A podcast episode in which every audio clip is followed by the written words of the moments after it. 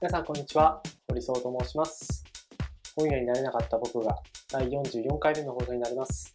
この番組は世界知識の低い読書番組として私堀総が読んだ本や言葉に関する感想などを紹介するラジオを目指しています。2020年12月31日木曜日、えー、年末最後となりました。まあ、この放送、例によって、え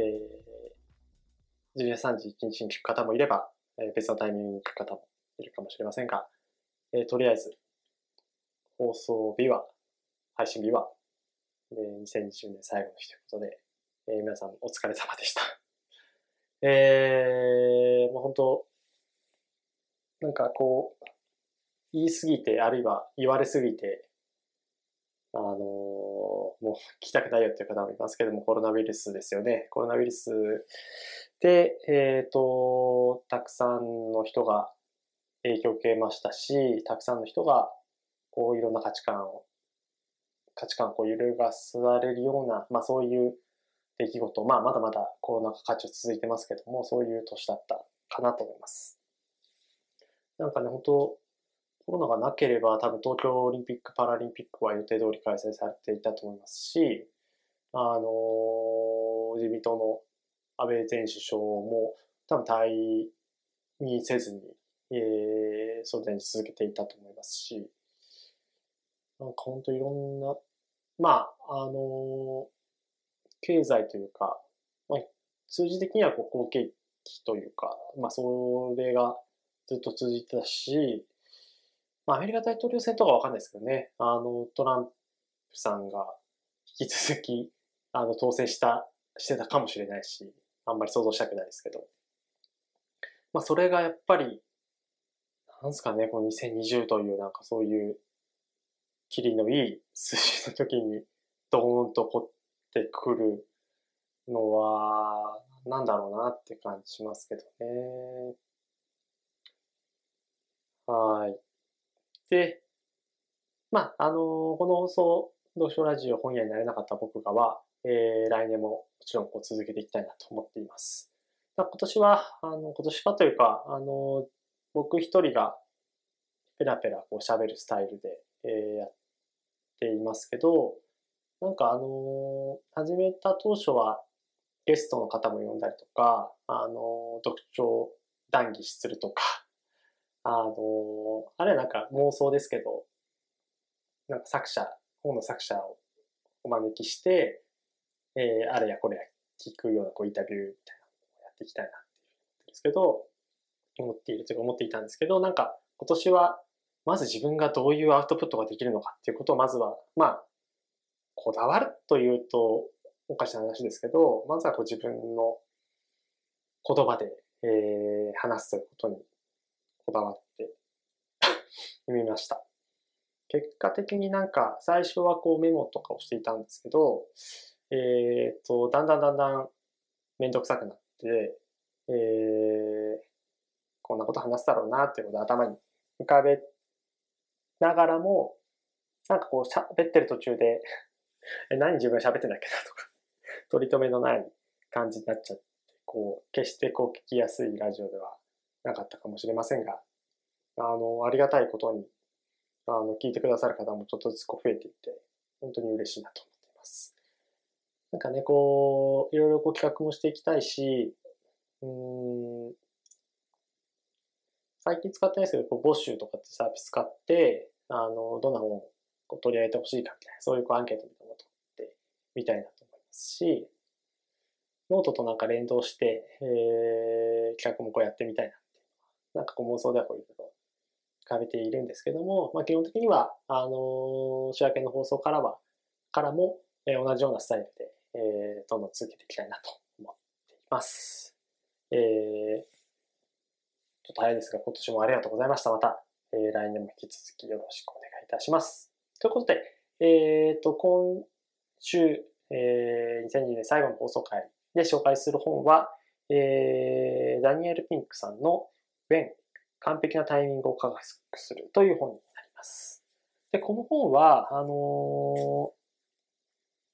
まあ、ダニエル・ピンクさんって、えっ、ー、と、結構僕がハイコンセプトとかモチベーション3.0とか、まあ、いろいろこう、キャリア本なのかなまあ、そのビジネス本の中の、とりわけ個人の人、個人のエンパワーメントみたいなのを起点として、えー、いろいろこう本を書かれている方なんですけど、まあ、こう動機づけとかそういうものに関して、えっ、ー、と、研究、アカデミックでこう研究されている方なんですけど、あのー、この When という本は、まあ、タイミング、まあ、どういったタイミングで物事をこう始めたりとか、物事を終わらせたりするっていうのがいいのか。まあ、何をするかっていうことももちろん大事なんだけれども、いつするかっていうことってあんまり、あの、語られてない。ただまあ、その、当然こうなんか物を発売するタイミングとかは、このタイミングがいいんじゃないかっていうことが、あの、なんとなくこう経験則とかで分かったりして、あの、それをやられていったりするけど、こと個人の慣習であったりとか、個人のこう学びであったりとか、個人のこう習慣にしたいことみたいなことって、なんか別にその、始めるタイミングって別に、いつでもいいというか、あの、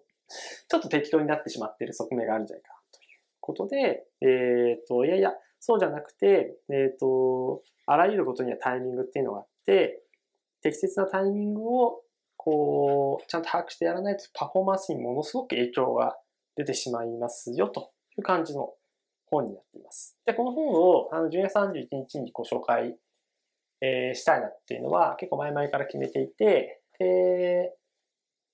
この本2019年僕が読んだんですけど、えっ、ー、と、まさに結構2020年はすごくタイミング意識しました。あの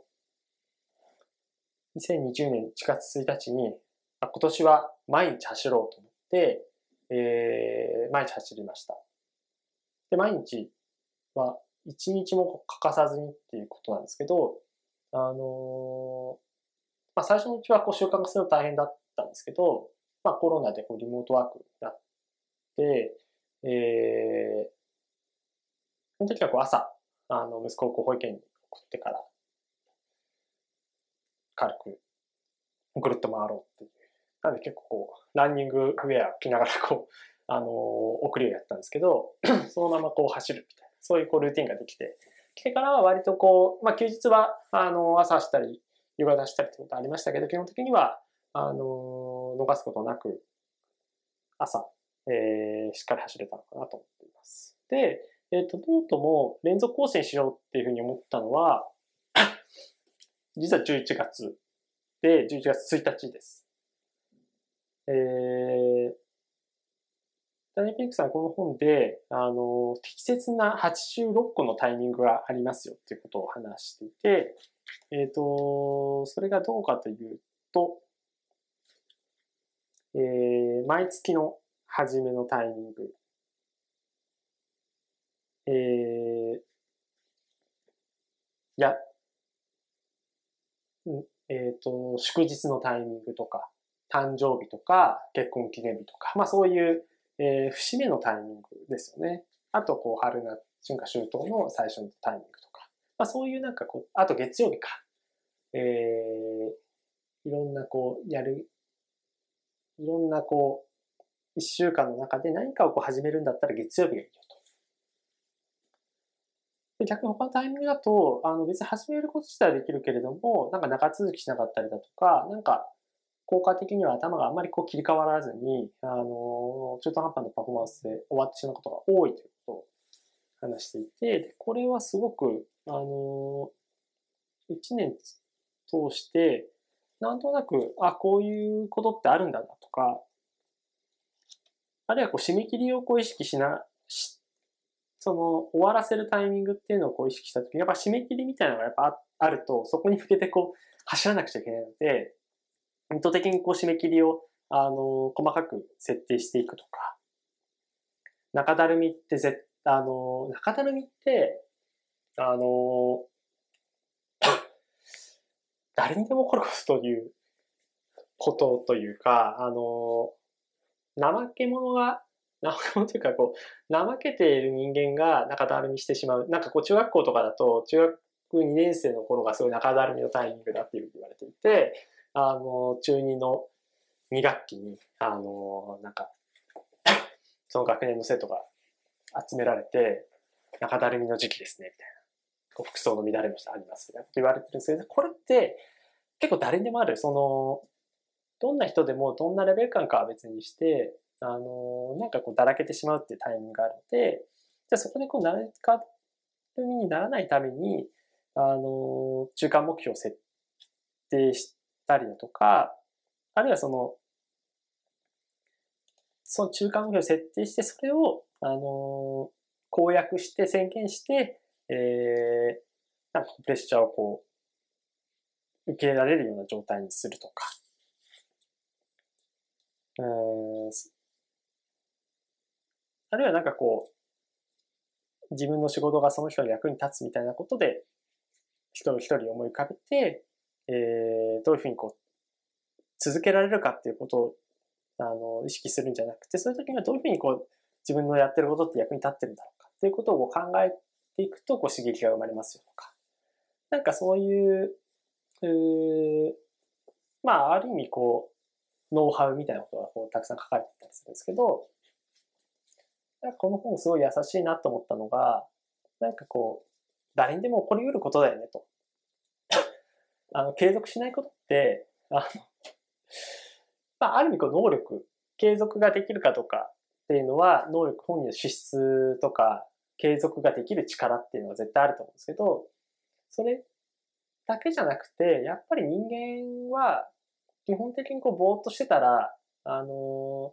うまく始められないし、うまく続けていけないし、なんかこう、終わりをこう意識して、あの、いい感じでこう着地することができないっていうことを書かれていて、だったら、あの、そのタイミングとかをちゃんと意識して、あの、力入れるところは力入れて、あとはなんかこう、推進力であったりだとか、中だるみしそうなタイミングにちょっとこう気をつけてやれば、なんかこう、ちゃんと、あの、少ないこう、浮力で、えー、動き続けていけるんじゃないかなってことを、なんかこう気づかされた本かなというふうに思っています。あの、この、なので、年末にご紹介したので、えっ、ー、と、2021年1月1日がこう翌日に控えていたりだとか、まあそういうタイミングに、もしじゃあ、これを今年は1年継続してやっていこうかっていうのが、あの、どっかでもしかしたらこう、途絶えてしまうかもしれないんですけど、なんかその、例えば、6月3日とかに、そういう中途半端なタイミングに、じゃあ1年間ノートを継続していこうかっていうふうに考えるのってちょっとしんどかったりするんですよね。なんかこう、節目の時期だから、節目の時期、こう、切りがいいタイミングだからこそ、なんかちょっと頑張っていこうかっていうことが、あの、結構こう言い訳というか、ポジティブな理由として設定しやすくて、なんかそうするとこう脳が刺激を受けて、まあ、せっかくこう1年の最初の時にこう宣言したんだから、ちょっと頑張ってみるかっていうようなモチベーションにこうつながりづらい、つながりやすいという。簡単にそういう感じの本です。で、それが、あの、結構こう300冊300ページぐらいで、そこそこ厚い本なんですけど、なんかやっぱりその、スタート継続するっていうことであったりだとか、パフォーマンスをちゃんとこう維持していくために、あの、どのタイミングでこうパフォーマンスをこう維持できるような動き方をするか。まあ、あの、ベタですけど、一番こう重要な仕事は朝やろうとか。で、えっ、ー、と、眠くなってくるこう午後のタイミングは、なんかこう、ひらめきをこう重視するような仕事をしようとか。あの、休憩では、えー、10分間、20分間昼寝をしたりだとか、あのちょっとこう、外を散歩する、して、ちゃんと積極的にこう、休むっていうことを取り入れないと、あの、まあ、サボってるように日本人はこう捉えられる、捉える人も結構いるかもしれないけれども、ちゃんとこう、休んだりすることっていうのもこう仕事のうちですよっていうことが書かれています。なのでこうタイミング、こう時間、どういう時間のタイムマネジメントをしていくかっていうことをこう、えー、書いている本で、僕はすごくこの本が、あの、2020年を、あの、いろんなことをこう、継続していくのをこう決めた。まあもちろん中には、あの、簿記の勉強とか挫折してしまったものもありますけど、あの、走るとか書くとか、なんかそういうことに関してはこう続けることができたし、かその続けた経験ってやっぱりすごく自分は自信が持ってたんですよね。まあなんか、結構受験勉強とか、なんかこう、外的な目標、わかりやすい目標、ここに向けてこう頑張んなくちゃいけないよね。もうやらざるを得ないよねっていうことに関しては頑張れるんですけど、別になんか走っても走らなくても、そんなにこう変わらないというか、一日休んでも、あの、プロランナーだったら別ですけど、別になんかこう、特に2020年って、軒並みマラソンレースが、あのー、キャンセルになってしまって、僕も一つフルマラソンお金払ったんですけど、あの、返金なしで、あの、レース潰れてしまって、あの走るモチベーションってどこに持てばいいんだろうってことが結構わかんなくなっちゃったんですよね。で、その中で、あの、何のために走るんだろうな、あの、子供も生まれたし、えー、なんかこう、どちらかというと一日でも、一分でも多く眠りにつきたいみたいな。まあそういうこう、あの状況下の中で、やっぱこういろ、あの、自分のこう内発的な動機としてこう続けていくっていうのはすごく難しいことは感じたんですけど、やっぱりなんかその365日間走りず完走できた理由の一つは、あの、2020年1月1日にやるって決めたことかなって思います。で、やる、そのやるって決めたことも、あの、マラソンのシューズを履いて、えー、別に1キロでもいいから、あの、家の周りをこうぐるっと一周することでもいいから、まずはこう、走るっていう行為をしたら、あの、1でカウントしていいよっていうふうに、あれはこう明確に決めたっていうことがありますね。あとノートも、まあ、まだノートは2ヶ月、あ、まあ、2ヶ月と言っても、ノート実は11月30日に1回、あの、寝落ちしてスキップしちゃったんですけど、基本的に11月と12月は、あの、61日中60日間書き続けることができたんですけど、ノートは、まあ、あの、更新ボタンを押すというか、シンプルに、あの、各テーマを、あの、一つ設定して、これに向けてこう、書けばいい。まあ、ノートも結構、最近やっぱりユーザーがすごく増えたのと、多分、ロジックがちょっと変わったりだとか、うーん、ノートもですね、やっぱ、アクティブユーザー当然増えますけど、あれ書く書くっていうことってすごく難しいというか、僕は文章を書くのがまあ割とこう好きな方なんですけど、書くの好きな自分であっても、なんか相手にこう伝わる文章で、しかも相手が読んで、なんか面白い文章でありたいなっていうふうにこう考えて出すっていうのは、結構クリエイティブな行為なので、それをなんか毎日続けるってすごく大変なんですよ。で、なんか毎日続けると、あのまあ、別にこうフォロワーというかこういいねのため、いいね数のためだけにこうやってるわけじゃないので全然いいんですけど、あの多分、ありがたがられないというか いや、こんな、こういう言い方はあまり適切じゃないかもしれないですけど、毎日書くと、ありがたがられないですよね。ありがたがられない。なんか、書いてんなって思われるというか、で、なんかこれって僕だけの現象なのかなと思ったら、あの、僕そのノート毎日書くにあたって、あの、一つ、ノーフィノーファインダーフューチャーという、あの、無料マガジンで未来の、未来志向を感じるようなプロダクトとかサービスを紹介するっていうマガジンをこう始めたんですけど、それをこうなんか続けていくにあたって、えっ、ー、と、ノートの、あの、徳力さんという、まあ、元アルファブロガーの方の、えっ、と、普通の人の SNS の教科書かな？を読んだりとかの、徳力さん自身の、えっ、と、ノート参考にしたんですけど、徳力さんも、こう、フォロワーが、それでたくさんいるんですけど、あの、好き数とか、あの、単個拡散するときは100とか全然超えたりするんですけど、20とか30とかっていうことも結構多いんですよね。そのフォロワーに対してっていう感じですけど、あ、であれば、別自分が書いてある文章とかも、そんなく読まれなか、読まれ、その数字では現れなくても、まあ、いっかっていうか、なんかそういうふうにこう振り、あの、開き直れた、まあ読まれるにもちろんこうしたことはないし、読まれたらすごく嬉しいし、あの、一回こうノートのおすすめに紹介されて、すごいたくさんの人が読んでくれたり、あの、リアクションしてくれたり、フォローしてくれたりしてくれた時はめちゃくちゃ嬉しかったんですけど、あんまりそこにこう意識しなくてもいいかなっていうのがね、こう後半、特に12月中旬ぐらいからはこう思いてきたところなんですけど、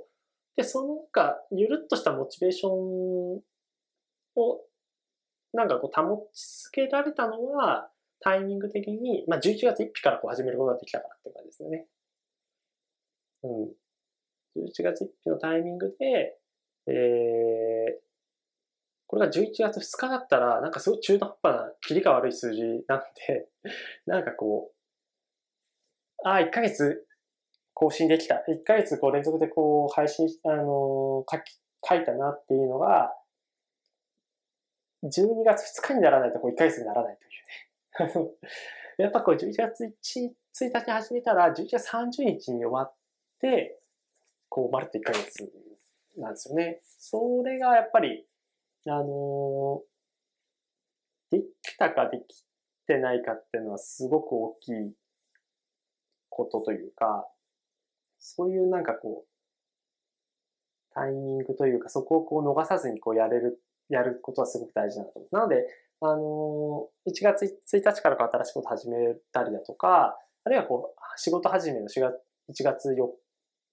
とか5日のタイミングから、なんか仕事、その会社出社して、あの会社にこう出社したタイミングは、あの Slack なり Chatwork なりに、あの自分がこう気になったニュースを毎毎日一本必ずシェアしようみたいなことをこうやっていくっていうのもすごくいいことだと思うし、なんかそういうこうタイミング、あの続けたりとか、始めたりとかっていうのにはこう絶好のタイミングはあるよねっていうことを、まあ、逃さずにやっていくとすごくいいことあるよねってことをなんかこの1年間あの、実行し続けて考えられた結論になります。今後の方がすごく、1年間通じて、えー、ようやくなんかこう、実感値というか、あの役に立ったなという実感が、を得られた本になっています。まあ考えてみれば、この読書ラジオも、あの読書ラジオ自体は3月の中旬ぐらいのすごく中途半端な時期から始めたので、あのあんまりこのタイミングっていうことには、あの関係ないんですけど、なんかやっぱり、あの、一週間に一回、あの、定期的にこう、定期的にというか、あの、必ずこのタイミングにこう配信しようっていうのを決めたっていうことはすごく、僕がこう、なんかこう、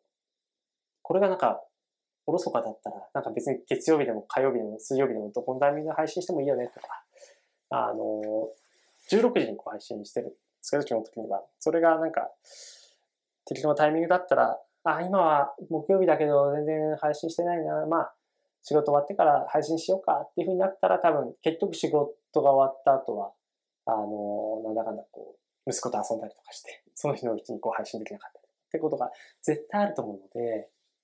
なんかすごくタイミング、このウェンっていう、いつやるのかっていうのを、なんかこう設定しておくっていうのはすごく大事。多分それはなんか、習慣を仕組み化するっていうことなんだと思うんですけど、それがなんかもうちょっと自分の中で解像度というか、なんか実感値を持って、あの、実証したかったっていうのはあって、でそれが、